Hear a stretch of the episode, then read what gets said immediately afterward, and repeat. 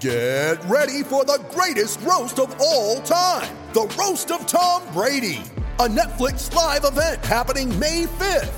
Hosted by Kevin Hart. The seven-time world champion gets his cleats held to the fire by famous friends and frenemies on an unforgettable night where everything is fair game. Tune in on May fifth at five p.m. Pacific time for The Roast of Tom Brady. Live only on Netflix. Penn State's basketball program loses six players to the N C double A transfer portal. Two current head coaches say Micah Shrewsbury will do big things at Penn State. The Lions update their spring football roster, and James Franklin hopes to have Noah Cain back for the second half of spring practice. I'm Dustin Hockensmith from Penn Live. We'll tackle those headlines coming up on the Blue White Breakdown.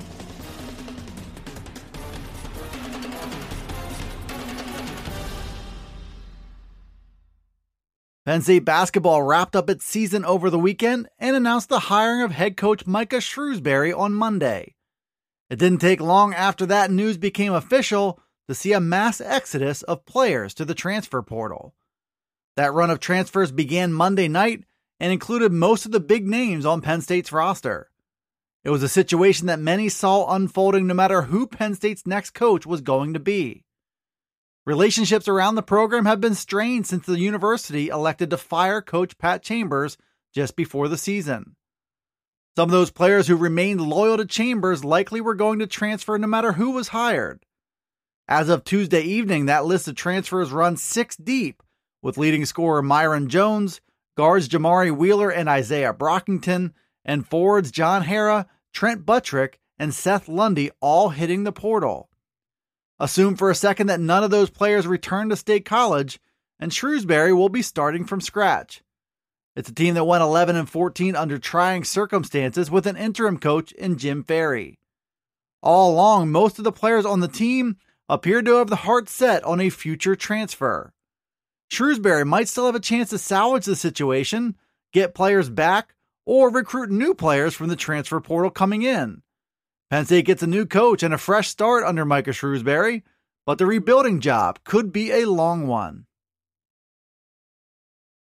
The going is getting tough for new Penn State basketball coach Micah Shrewsbury in his first days on the job. Most of the key members of Penn State's program are in the transfer portal exploring their options for a fresh start.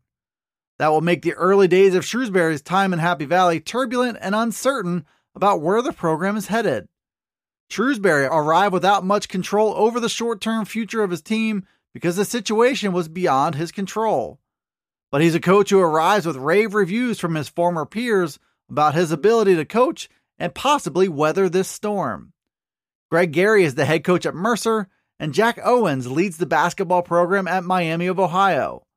Like Shrewsbury, they are also former assistant coaches who were on the same staff as Shrewsbury at Purdue.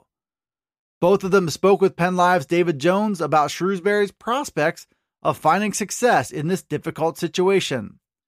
Gary called Shrewsbury extremely intelligent, and Owen said he knows Shrewsbury is ready for the meat and potatoes of the job. The fact that both former Purdue assistants found success as head coaches is also encouraging for Shrewsbury to do the same.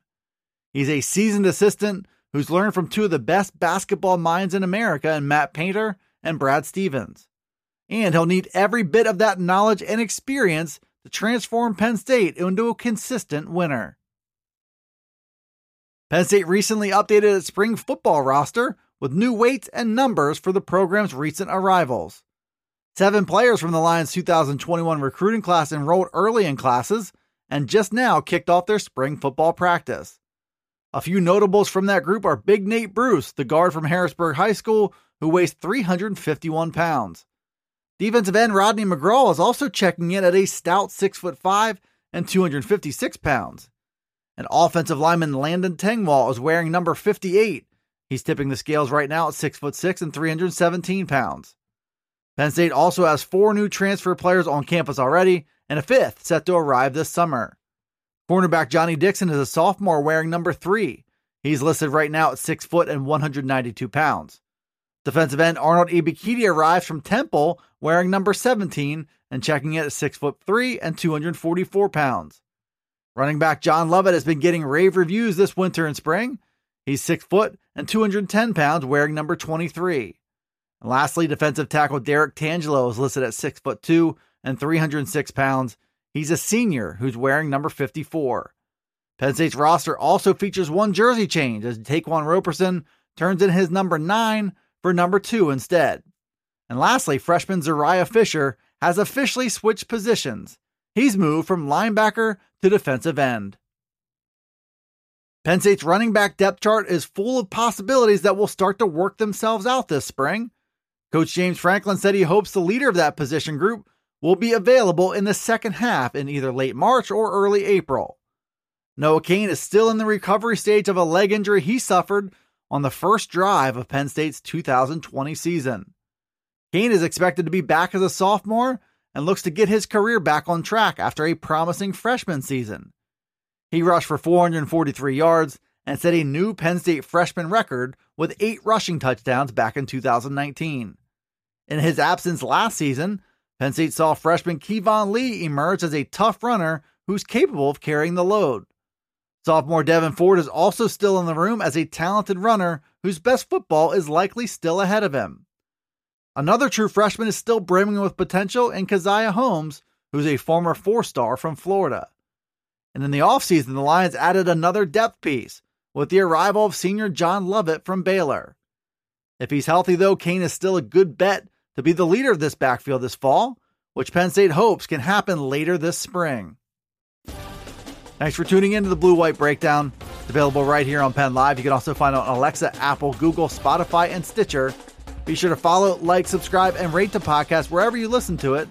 And get all the latest from us at PennLive.com slash Penn State Football. You can also check us out on Twitter, Facebook, and Instagram. This is Dustin Hockensmith from Penn Live signing off. Until the next Blue White Breakdown.